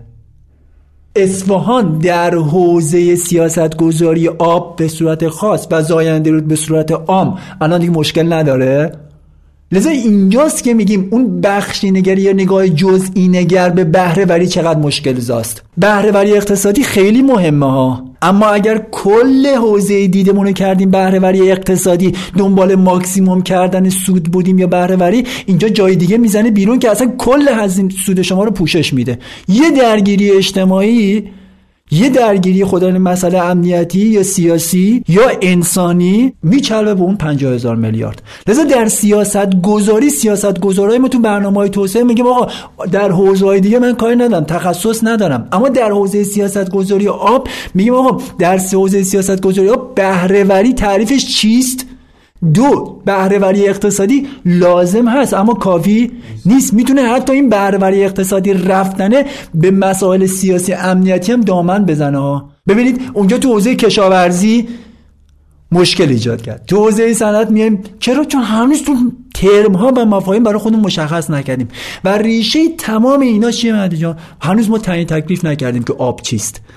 اگر اینو برای خودمون سیاست گذار بتونه تعیین تکلیف کنه بگه آب این است این است این است که در کنارش چهار تا زیر سیستم داره در کنار ارزش اقتصادی اجتماعی سیاسی امنیتی هویتی تاریخی دارد. لذا اینا همه یکی یکی براش چی میشه؟ روشن میشه. روشن میشه. باشه یه کمی به من عدد و رقم بده. خیلی اعداد و ارقام کمی ازت گرفتیم. که میزان بهرهوری توی هر بخش چقدره؟ یه کمی از سهم صنعت و کشاورزی و آب شرب برامون گفتی. ولی باز به نظرم ما لازم داریم بدونیم که چه سهمی از آب منطقه رو داریم. چقدر از این آب سهمش در واقع از بیرون ایران وارد ایران میشه؟ چقدر از بارندگیه؟ چقدر از زیر زمین میاد؟ من خیلی راحت بگم ما تو حوزه آب به داده میگیم نداده. یعنی متاسفانه ما تو کشور تو حوزه داده ها خیلی خیلی مشکلات پایه‌ای و مبنایی داریم. بعد مگه میشه بدون داده تصمیم گیری کرد؟ احسن. مگه میشه بدون داده تحلیل کرد؟ پس چی کار می‌کنید شما؟ واسه همینه. چون داده ها نیست داده ها یا غلطن یا قدیمیان یا معتبر نیستن یا ابهام زیاد سرش هست بعد الان اصلا سیاست گذاری و همش سعی و خطاست. انگار جامعه شده مثلا آزمایشگاه. حوزه های آبریز شده مثلا موش آزمایشگاهی. با یه تصوری داریم کار می‌کنیم وقتی میریم این داده هایی که داده شده با این واقعیت جور در نمیاد. لذا اون متولی اصلی این حوزه ها مثلا آیا اردکانیان وزیر بود یکی از بعدهایی که در مجلس داد که میره حتما میره تو داده کار می‌کنه. اما مسائل آب اینقدر درگیر روزمرگیش کرد که این بعدش محقق نشد. حالا نه تنها اردکانیان قبل از اردکانیان و ایزن بعد از اردکانیان هنوز به اهمیتی مسئله پی نبردن بعد متولیش بعد وزارت نیرو متولی اصلیش وزارت نیروه. گرچه تو بخشای دیگه هم بعد بیان کمک کنن. سمت کشاورزی محیط زیست مسکن شهرسازی شهرداری. اما چون اینا اصلا متولی رها شده است ما الان نمی‌دونیم. حقیقتا ما در زاینده رود من بذارید اینو بگم در زاینده الان نمی‌دونیم چقدر برداشت آب تو از طریق چای غیر مجاز داره صورت می‌گیره. روایت ها متفاوته. وزیر جهاد کشاورزی ما وقتی در گذشته میشسته روبروی وزیر نیروی ما در گذشته اینا دعوا داشتن. دعوا می‌گفت آقا 90 درصد می‌گفته نخیر مثلا این درصد نیست. معاون وزیرای ما هنوز که هنوز درگیرن سر آمار. یعنی نمی‌دونن. ما نمی‌دونیم الان چقدر آب زیرزمینمون غیر موجود. آمارا هست ها. آمارا کاملا تخمینی است کاملا تخمینی است اصلا یک عدم قطعیت های عجیبی در این آمارها نهفته است. حتی تو سطحیاش هم کل ما تو سطحی اینقدر مشکل داریم که وقتی برسیم به زیرزمینی که دیگه اون اصلا دیگه شدیدتره. بسیار خوب. ولی برسیم به اون عبارت و واژه‌ای که بارها و بارها شنیدیم و سالها و سالها شنیدیم و اونم بحران آبه. بحران کاملا غلط. واقعا غلطه. واقعا غلطه. نگاه کنید حتی از این غلطتر هم داریم اصلا می‌خوای یه کار بکنیم اول تعریفش کنیم بعد ببینیم غلط احسن دقیقا آره. دقیقا, دقیقا. آره. اصلا میگیم بحران ما وقتی میگیم ما چند تا ترم خیلی غلط الان باب شده مکرر دارن همینو میگن مثل تکرار میشه مسئولین و مردم و دانشگاه یه چیزی داریم مثلا بحران کم آبی یا بحران آب اول اینجا باز دوباره میریم سر همون عادت همیشگی بذار قبل از تعریف من حسمو بگم. آقا وقتی که زنده ما خشکه وقتی که دریچه ارومیه خشکیده وقتی که هامون رو از دست دادیم خب این بحرانی کمابیه دیگه دو, تا چهار تاست. چرا با چی مخالفت می‌کنید؟ مشابه برمیگرده اون گیته فرودگاه که گفتم اینا پنج قدم فاصله دارن. از هر کدومش بریم هزار کیلومتره. دعوای من سر این ترم است که بعد تو سیاست گذاری خیلی فرق می‌کنه. ما وقتی میگیم بحران آب اول از همه باید بگیم بحران چیست؟ ما بر... ما چند تا ترم داریم دیگه. برای بحران مدیریت بحران می‌کنن. برای مسائل مختلف مدیریت می‌کنن. مدیریت فاجعه داریم مدیریت بلای طبیعی داریم مدیریت بحران داریم. اصلا بحران تعریفش چیه؟ که بعد میشه از دلش میاد crisis management در میاد. چون شما میگه آقا من یه می‌دونی یه رشته تخصصیه دیگه. میگه آقا من دارم چی می‌خونم؟ من crisis management می‌خونم. خیلی خوب. پس management نمی‌خونی. crisis management می‌خونی. میگیم خیلی خوب. بعد تمام اینا بعد مسائل سیاست گذاری بحران چیست؟ بحران چند تا ویژگی داره. یکیش این که مقطعی و گذراست. مثل زلزله. یعنی به سیل میشه گفت. به زلزله میشه گفت تقریبا. دو غیر قابل پیش بینیه سه حالت پویا و داینامیک داره. یعنی چی؟ یعنی ثابت نیستش. دائم در حال تغییره. خب این حالا تو مسائل خاص مثلا چیزی استفاده میشه. مثلا میگم اگر امسال در 6 آبان در ژاپن زلزله اومد به این معنا نیست که در 6 آبان سال دیگه هم می‌خواد چیز بیاد. داینامیکه پویاست عوامل متعددی روش اثر دارن. تکبودی نیستش. لذا شما وقتی مثلا یه مثال ساده من همیشه زدم. بگم آقا طرف دچار بحران روحی است. خدای نکرده پدرش یا مادرش یا فرزندش فوت کرده دو ماه دچار بحران روحی میشه. خب یه راهکاری داره. اما آدمی که 15 سال افسردگی داره مشکل روحی روانی داره شما میگیم دچار بحران روحیه؟ چون آدمی که دچار شوک شده بحران روحی شده در اثر فوت این راهکارش مقطعیه. رضا crisis management هم میشه مقطعی. اما آدمی که مداوای آدمی که دچار بحران شده با مداوای آدمی که 14 سال افسردگی داره کاملا متفاوت. شما مهدی جان چند سال ما داریم میگیم بحران آب داریم؟ 20 سال داریم میگیم بحران آب داریم. بابا این که دیگه بحران نیست. ما از بحران رد شدیم.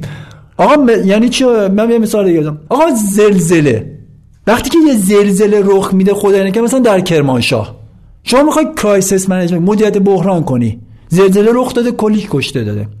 تو مدیریت بحران چیکار می‌کنی؟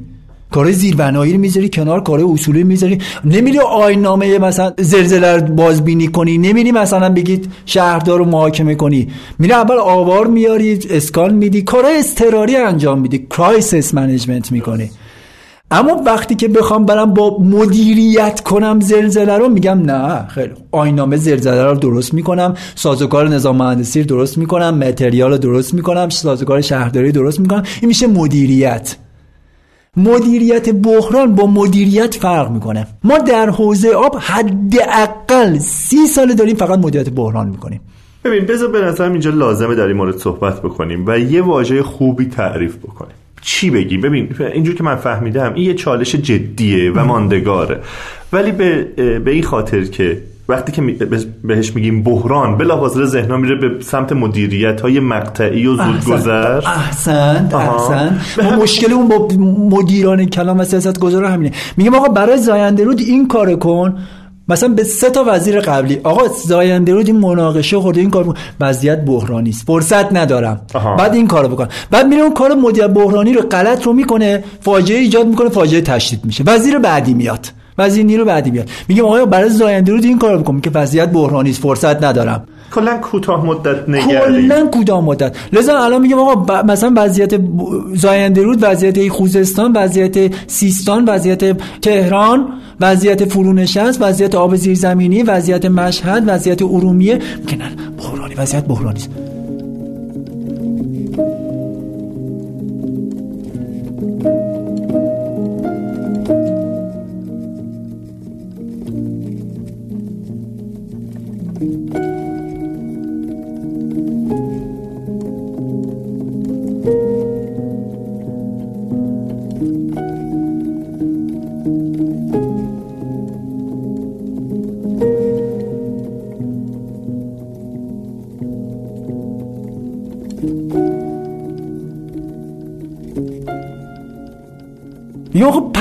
کی باید ما مدیریت کنیم؟ اگر سی سال بگیم ما باید بحران آب داریم در نظر علمی چرا غلطه؟ اصلا شما اصلا بگو هر مشکل من که با ترمه نیست با آره ولی واژه مهمه. با آره ولی با خروجیش مهمه. درست. شما وقتی که مدام بگیم بحران بحران بحران خب وزیرم میگه آقا من جز این وضعیت بغرنج الان و کوتاه مدت بذار آقا به ضرب زور این صده رو بسازم. به ضرب زور هر جور شده این پروژه انتقال منتقل بکنم. مثلا یزد دچار بحران آبی است. این پروژه انتقال آب ورزنه به یزد رو بدون مطالعات اجتماعی جامع ببرم. اگه تبعاتش زد بیرون من که دیگه نیستم اون موقع. من اون موقع وزیرم؟ نه. بعد سازوکار حکمرانیتون جوری هست که بعدا برید بگید آقای ایکس و ایگرگ و زد این بحران ها یا این مس نگیم بحران. ما اصطلاحا بهش میگیم چالش. وقتی چالش میگیم دیگه تمام اینا رو پوشش میده. این چالشی که الان ایجاد شده ماحصل تصمیم مدیریتی زمان شماست. بیا پاسخگو باش. خب این سازوکار حکمرانی هم که نداریم. و با کمال تاسف می‌بینیم همونهایی که مسبب خوش شدن ارومیه شدن میشن اصطلاحا ناجی و مسئول نجات ارومیه. همونهایی که بخشید سیاست هاشو موقعی که وزیر بودن مسبب وضعیت امروز زاینده رودن میشن امروز مسئول احیای زاینده رود. لذا این مدیریت بحرانه کاش مدیریت بحران هم باشه. یعنی مبتنی بر اصول مدیریت بحران هم نیست. فقط یه بحران زدگی دامن زده میشه که شما تصمیمات مقطعی و غیر کارشناسی بگیری. عملا عملا بحران بحران بحران در کشور ما عاملی شده برای تصمیمات گذرا مقطعی پشت درهای همیشه بسته و بدون مطالعات جامع. لذا با این کلمه مشکل لذا نگیم بحران بله ما, ما من اصلا میگم بحران میگم از بحران رد کردیم. که استفاده کردن دیگه. بحران سه ماهه. این دیگه دچار بیماری افسردگیه. بر این اساس چه کاری که باید بکنیم؟ نه قبل از این کاری که باید بکنیم میشه به ما یه تصویری بدی که چقدر این مسئله این چالش این فاجعه جدیه؟ خیلی جدیه. خب این خیلی میشه با عدد و رقم یا با مثال با مس... یا با مستاق به ما منتقل بکنی حسش رو. نگاه این خیلی جدیه برای کل دنیاست. یه چون ما الان دچار می‌دونی چرا؟ ببخشید می‌دونی چرا این سوال مهمه؟ که ببینیم که آیا ما درسته این مسئله جدی. ولی اولویت اولویت چندمه توی این همه مسئله و مشکلی که فعلا روی میز در واقع سیاست گذار ما هست. اینو باید می‌تونه بگه. حالا جدیه ولی حالا میرم سال دیگه دو سال دیگه ده سال دیگه میرم بهش می‌پردازم. یا اینکه نه این مسئله ممکنه به یه فاجعه خیلی عمیق و جدی و ماندگاری منجر بشه. به همین خاطر باید هر چه سریعتر برم بهش بپردازم. نگاه کنید ما وقتی که بگیم با عدد و رقم چقدر جدیه شاید با عدد و رقم کارمون خیلی سخت کنه. چون داریم در حوزه سیاست گذاری صحبت می‌کنیم ما.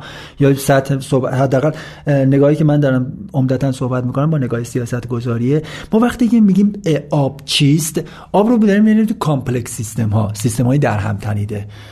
و complex system ها ویژگی که دارن اینه که آیندهشون غیر قابل پیش بینیه. آیا شما سال گذشته می‌تونستیم پیش بینی کنیم که کشاورزای اصفهانی و مردم اینجوری میریزن توی زاینده رود کف زاینده رود خشک ساکن میشن این اتفاق میفته کسی پیش بینی می‌کرد؟ اصلا می‌دونید این ویژگی سیستم های آبیه. ویژگی سیستم های آبی به معنای واقعی نه اون چیزی که غلطه غیر قابل پیش بینی به دلیل اون complexity که در ذات خودش داره. و ما چون خطی به اینها نگاه می‌کنیم لذا رفتار مردم خوزستان قابل پیش بینی بود 20 سال پیش. نه رفتارها رو ممکن نتونیم پیش بینی کنیم ولی خشک شدن دریاچه ارومیه یا خشک شدن زاینده رود رو نمی‌شد پیش بینی کرد. چرا؟ مثلا برای خشک شدن ارومیه مثلا من حتی یه یادداشت دیدم سال مثلا 85 دقیقا گفته بود که پیش یا داشته بود که ارومیه تا 20 سال دیگه خوش میشه. که دیدید 90 95 خوش شد دیگه. آره اینا روندها کاملا مشخصه. با این فرمانی که داریم میریم وضعیت به شدت نگران کننده است. یعنی تو این نگران کنندگیش اولین کاری که من اینو ممکنه یادم بره. اولین کاری که ما میگیم چه خب چه کار کنیم همه داریم هشدار من فقط خواهشم اینه که مسئولین فعلا این کارهایی که می‌خوام بکنن رو نکنن. یعنی کاری نکنن اولین اقدام ضروری است که ما بعد انجام بدیم بعد بریم سراغ این که چه کاری بکنیم. منظور چه کاریه؟ مثلا پروژه های انتقال آب یا صد سازیه قبل از اینکه سراغ پروژه بریم بریم سراغ پالیسی ها بریم سراغ سیاست ها بریم سراغ روی کرد ها ما مشکلی که داریم الان مسائل آبمون بیرون زده. قبلا نهفته بود برای ماها ماهایی که تو حوزه کار می‌کنیم کاملا بدیهی بود. آقا ببخشید یکم بیشتر بگو. ببین برای من شهروند شهر تهران به من بگو چقدر این بحران به من نزدیکه. من امروز صبح دوش گرفتم شیر رو تا آخر باز کردم یه آب پرفشاری داشتم. هیچ حس مستقیم و یک خطر جدی رو هنوز احساس نکردم. می‌خوام واقعا این خطر اینقدر به من نزدیکه و من خبر ندارم. یا اینکه نه من لازم نیست نگران باشم. خطر خیلی خیلی خیلی جدیه. فقط خطرمون این نیست که صبح که اومدم دوش بگیرم یه دفعه دیدم اه شیر رو باز می‌کنم می‌بینم خبری نیست. کاش خطره در این سطح بود. خطره یه وقتی من میام شیر رو باز می‌کنم پنج سال دیگه می‌بینم اه آبه نیست. تو اتوبان فلان اتوبان یا جاده قطار مثلا ورامین یه دفعه ممکنه آب که نبود. موبایل که باز می‌کنم می‌بینم ا فرونشست شده سی متر رفته یه قطار رفته توش. فلان اتوبان توی تهران یا ورامین یه دفعه فرو نشست کرده چاله 8 متری اونم ریخته. بعد میریزم میرم ای جمعیت تهران قرار بود شده از 3 میلیون شد 10 میلیون. یه دفعه یه جمعیت تو دو سال شده 14 میلیون. دیگه در حال منفجرم از در خونم هم ترافیک شروع میشه. چرا؟ به خاطر اینکه دقیقا به اسم حل بحران آب من دارم هر چی آب هست میارم تو این شهرهای بچه پولدارا. بچه پول داره کلان شهران؟ بذار من اینجوری بگم. مشهد اصفهان شیراز تبریز تهران. اولویت برای من اینان. فعلا درست غلطش هم کنم اینا لذا شما تهران ببینید. آب تهران اول رفتیم یه صد زدیم رفتیم و آوردیم. بعد دیدیم نه صد جواب یه صد امیر کبیر زدیم. بعد مالور زدیم. بعد فلان صد دو زدیم. بعد گفتیم اینا جواب نمیده. رفتیم آب از کرج آوردیم. بعد تا... از طالقان آوردیم. بعد جواب نمیده میریم از قزوین بیاریم. بعد الان باز میریم جواب نمیده میریم آب شمال رو می‌خوام بیاریم. بعد جواب نمیده ایزن برای مشهد. آب مثلا مشهد رفتیم آب بند گلستانش زدیم مصرف کرده تموم شد. گفتیم خب این که جواب نداد. جمعیت کوچ کرد دیگه. مسائل اجتماعی رو ندیدیم. بعد رفتیم صد ترقبه رو زدیم. بعد رفتیم میگم صد طرق رو زدیم. بعد رفتیم صد ارداک رو زدیم. آب قوچان رو برداشتیم آوردیم. بعد دیدیم نه اینم که جواب نده باز رفتیم صد دوستی رو از سرخس برداشتیم آوردیم. ولی باز دوباره جمعیت مشهد بیشتر شد. چون طبیعی هم هستش. بعد داریم می‌خوام آب از شمال شرق کشور از سرشاخهای هزار مسجد آب حوزه‌های دیگر رو بردارم بیارم. بعد میگه خب طبیعیه. خب اینا رو من بحران رو فقط در دوش آب نبینم. بحران رو در کجا می‌بینم؟ در سه میلیون جمعیت حاشیه نشینی مشهد در افزایش مشکلات اجتماعی در پدیده فرونشست مشهد در ترافیک تهران و مشهد در آلودگی که در تهران و مشهد و اصفهان داره به اوج خودش می‌رسه دیگه نمی‌تونم نفس بکشم. چرا؟ چون من سیستانی نگاه کنید آقای جان من بلوچستانی من روستای بلوچستانی کنار اقیانوس آزادم. دریای عمان اقیانوس آزاد. آب شرب ندارم. من دختر بچه دختر بچه من یا پسر نه سالم بعد بره تو این گوداله های لجن به اسم هوتک آب وردارم بردارم بیارم دختر بچه نه ساله. تو این گوداله چون گاندو گاندو دست و پا و گاز بچه رو گاز می‌گیره یا میکشش رو دست من میمونه. من کنار اقیانوس آب ندارم. حالا قراره با 150 هزار میلیارد تومن پولی که حق من سیستانی است آب برم برای مشهدی ها ایزن برای خوزستانش. میگه آقا من خوزستانی الان کنار قیزانیه هستم کنار رودخانه 20 کیلومتر فاصله دارم آب ندارم. آب از سرشاخه های من داره میره قم که مثلا در قم دریاچه مصنوعی بزنیم که مردم تو کویر قم برن قایق نوردی کنن. یا همین پنج ماه پیش در مشهد رفتن بزرگترین آبشار مصنوعی کشور رو افتتاح کردن. یا به اسم بحران آب 150 هزار میلیارد تومان که الان شده با نرخ جدید دلار 180 هزار میلیارد تومان می‌خوان آب رو به اسم بحران آب از عمان. جاهایی که مردم خودشون آب ندارن. خلیج فارس شیرین کنن ببرن برای مشهد که دوباره سه ماه پیش کم سه چهار ماه پیش تو مشهد تو داخل شهر مشهد به قول خودشون باز کلمه بحران زده استفاده بکنیم. هفت دریاچه مصنوعی ایجاد کردن. یک میلیون متر مکعب حقابه اینه. که از صدهای میاد و چاهای زیرزمینی میاد که بحران آب زیرزمینی میگه داریم. و صدش از کجاست؟ آب مردم و کشاورزی قوچان چناران. خب اگر بحران آب داریم مشهدی یا قمی یا ایکس یا تبریزی چه نیازی داره به دریاچه برای قایق نوردی من مشهدی میگه شهرم بحران زده نیست. چه نیازی دارم تو شهر کویری و بحران زده هفت تا دریاچه درست کنم؟ با یه میلیون متر مکعب حقابم بهش بدم. 180 هزار میلیارد تومن پول بیت المالم بردارم ببرم اونجا به اسم بحران آب که من مشهدی برم تو اون شهر کویری ساحل نرم. ماسه نوردی ساحل نرم بگیره بکنم. بعد بچه کودک ایرانی که تو سیستان و بلوچستان کنار اقیانوس آب نداشته باشه گاندو گازش بگیره. خوزستانی آب شرب نداشته باشه. بعد میگیم چرا مشکلات اجتماعی آبی داریم؟ بحران بحران کمابی نیست. یا بحران در بحران سیاست گذاری دارید. روی کرد همون غلطه. سیاست گذار درکی از عدالت نداره. ببین قبل از اینکه من دوست دارم که کمی صحبت بکنیم چند دقیقه در مورد اینکه چه باید کرد و با می‌دونم که توی این اپیزود ما نمی‌تونیم این بحث رو تمومش بکنیم و امیدواریم که ما هر از چندگاهی بتونیم به این مسئله برگردیم. این باید یکی از مسائلی باشه که توی ذهن ما ایرونی ها جایگاه و اولویت خودش رو پیدا بکنه. ولی شاید با این دو تا سوال بتونیم یه کمی بحث در فرود بیایم و این بحث رو در این اپیزود تموم کنیم. یکی اینکه من دوست دارم یک بار دیگه یه تصویر کلی و متناسب از شما از مسئله آب در ایران داشته باشیم و بعد سوال بعدم هم طبعا این بود که به نظر شما چه راهکارهایی میشه تو این زمینه داشت. اگه یه تصویر کلی و نسبتا جامع و البته مختصر بخوای از ایران بدی اون تصویر چیه؟ آیا مشکل ما کم آبیه آیا مشکل ما خشکسالیه؟ آیا مشکل ما مدیریت انتقال مناسب منابع آبه؟ آیا مشکل ما استفاده غیر بهینه و مصرف بیرویه آبه؟ مسئله چیه؟ سال خیلی خوبیه. نگاه کنید در مسئله مشکلات و چالش های آب در ایران من معتقدم مثلا مشکل کمیت آب نیست. مثال خوزستان موقعی که بارندگی میشه سیل میشه خوزستان مشکل داره پر آبه مشکل داره کم آبه بازم مشکل داره. بالاخره اگر مشکل ما وقتی میگیم بحران کمابی چرا با این ترم مشکل داریم؟ میگیم وقتی میگه شما بحران کمابی یعنی کم آبی یک عامل بحرانه که اگر شما این عامل از بین ببری با مسئله به نام مثلا پرآبی مشکل برطرف میشه. خب طبیعتا ما قبلا اینو مفصل داد می‌زدیم مکرر می‌گفتیم کسی گوش نمی‌کرد. اما اینقدر دیگه الان اتفاق افتاده. لذا گلستان. پرآب میشه.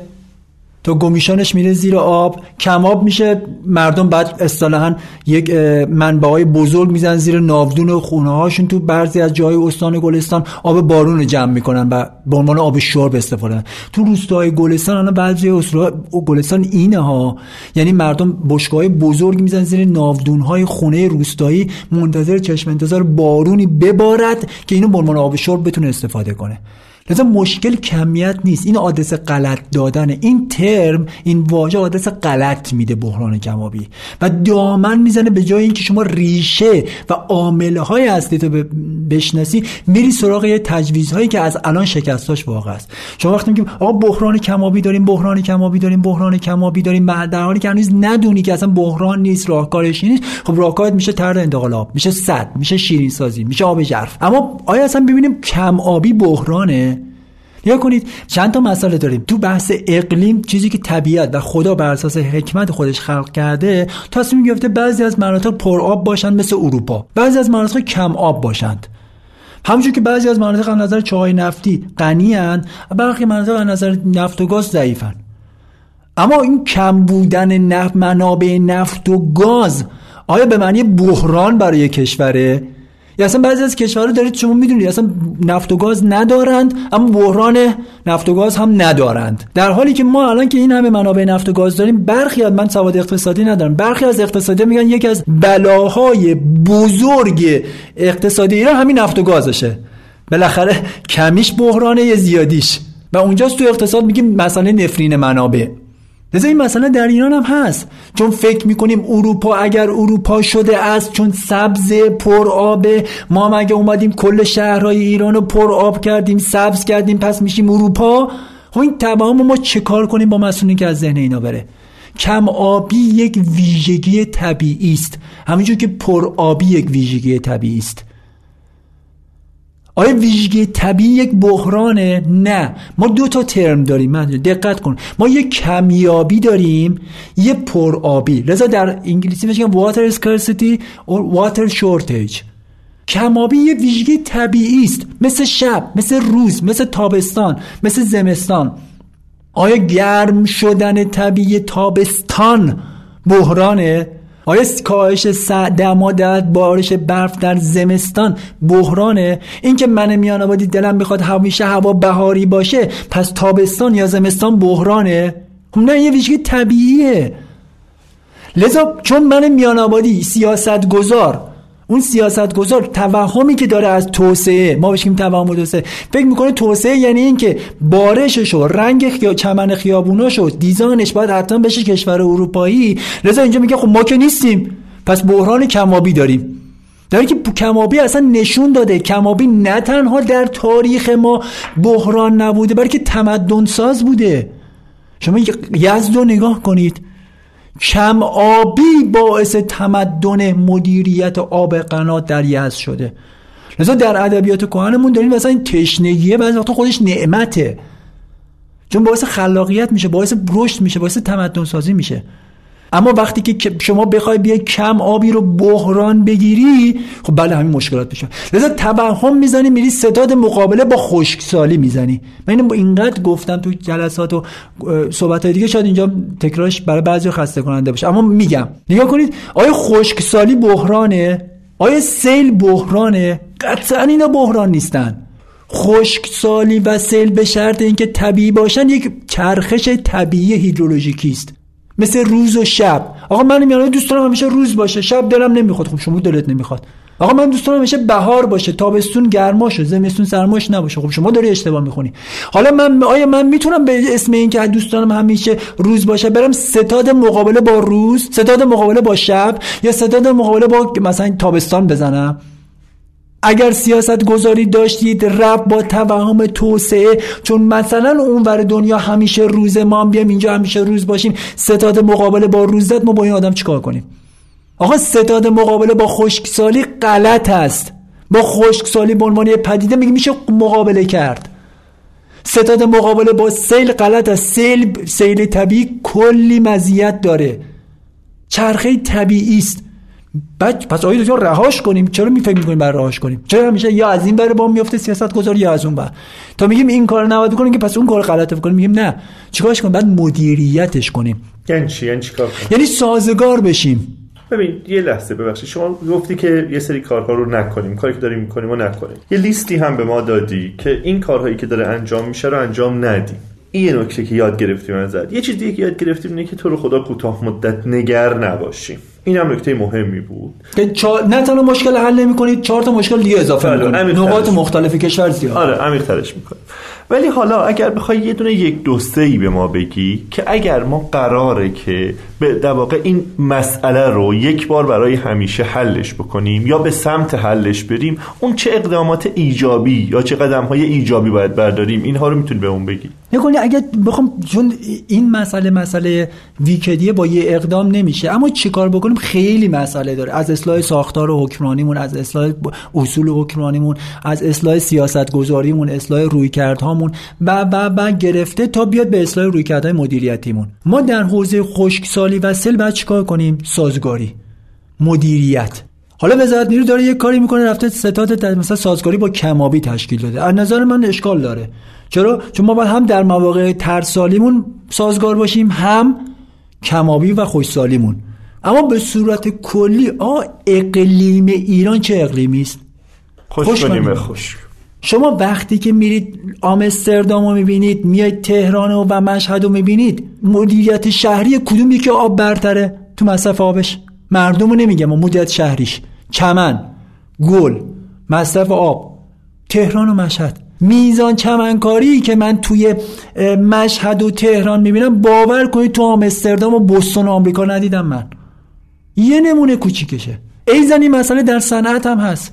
ایزن این مسئله در کشاورزی هم هست. من اینجا یه بحث آماری بکنم. اینجا شاید تو بحث بحران ها میگن آقا اینقدر میگی صنعت صنعت صنعت صنعت مگه چقدر مصرف می‌کنه؟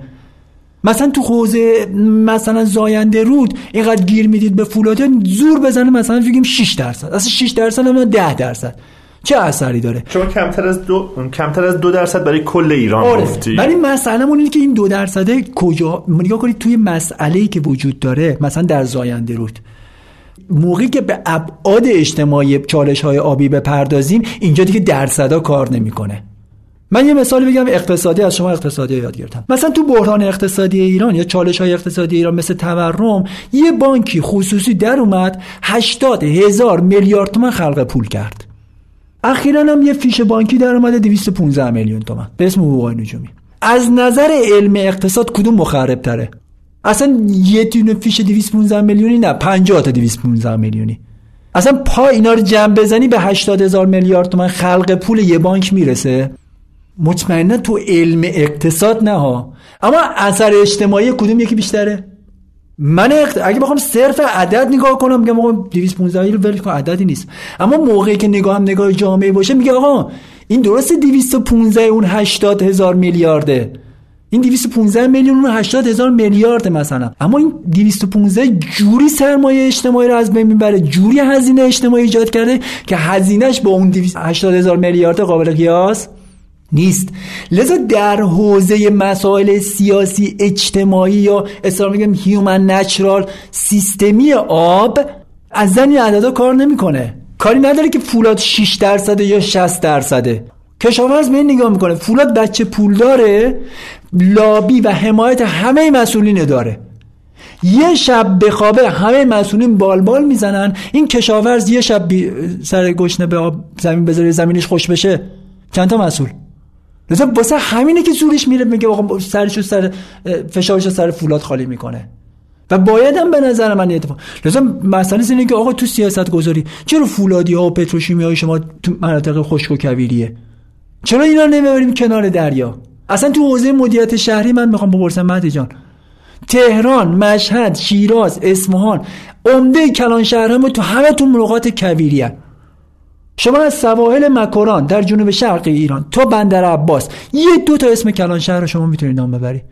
مگه کنار آب نیست مگه بندر نیست مگه اقتصاد دنیا خیلیاش ابرقدرت رو رو بندر اونم تو موقعیت ژئوپلیتیکی مثل چابهار و مکران دیگه از این جدیتر داریم که اینقدر کلیدیه که وزیر خارجه هند اینقدر براش این بندر مهم استراتژیک امنیتی و حیاتی خودش پا میشه میره وزیر خارجه هند با وزیر خارجه آمریکا صحبت می‌کنه که توسعه بندر چابهار از تحریم های ترامپ در میاره.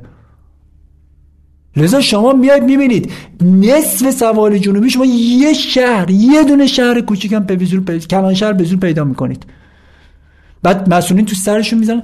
آلودگی هوای تهران آلودگی اصفهان آلودگی شیراز. بحران آب تهران بحران آب مشهد بحران آب اصفهان بحران آب تبریز. مسئله فرونشست در تهران مسئله فرونشست در مشهد. مسئله بزه اجتماعی و حاشیه در تهران مسئله حاشیه در مشهد. خب اینا همه ناشی از چیه؟ این بحران کم آبی آیا تهران دچار بحران کم یا بحران سیاست گذاری مشهد مشکلش کم آبی است. یا اون سیاست گذاری های غلط توسعه است که مشهد این بلا سرش آورده. لذا هر چی داد می‌زنیم بابا هر چی آب بیشتر ببرید. مشهد و تهران و اصفهان و شیراز و تبریز مشکلاتش بیشتر میشه. چیکار کنی متوجه نمیشه. تو آبش موقت حل کردی. اولا تشنه ترش می‌کنی که شد. تهران الان با این همه صد هنوزم تشنه است. مشهد با این همه پروژه انتقال آب هنوزم تشنه است. آب استان شهرهای دیگر داره می‌کشه میاره هنوزم تشنه است. بعد بزه اجتماعی تو چیکار می‌کنی؟ ترافیک آلودگی حاشیه نشینی. آ میگه نه دیگه. اینا کار من نیستش. من پوله رو بده پوله رو بده من پروژه رو اجرا بکنم. سود اقتصادی رو کسب کنم. لذا میگه ما باید سیاست مشهد و تهران و شیراز و اصفهان نه چرا بحران سیاست گذاری هند لذا شما رفتید آیه دکتر رفتی آب کشاورز و از روستاهای شمال مشهد برداشتی آوردی. کشاورز رو به اسم بحران آب شرب مشهد بی خانمان کردی درگیری اجتماعی ایجاد کردی آوارش کردی روستا رو از بین بردی روستایه رو آوردی مشهد حاشیه نشین شده. حالا سه هزار میلیارد تومان پول می‌خوای فقط برای بحران اجتماعی آب و مسئله حاشیه نشینی در مشهد. بعد جمعیت مشهد هم بیشتر کردی؟ و میگی مشهد بحران کمابی داره. خب این بحران کم‌آبی نه این بحران کم‌آبی داره بحران سیاست گذاری داره. بحران مدیریتی داره بحران فهم و درک مسئله رو داره. ایضا تهران ایضا زاینده رود ایضا یزد ایضا اصفهان و شیراز و تبریز. حجت به نظرم برای این اپیزود کافیه دیگه. اینجور که به نظر میاد این داستان سر دراز داره و حداقل باید چند اپیزود ابعاد مختلف این معضل رو حالا توی بازه های زمانی مشخص بهش بپردازیم. خیلی ممنون که در این گفتگو شرکت کردی.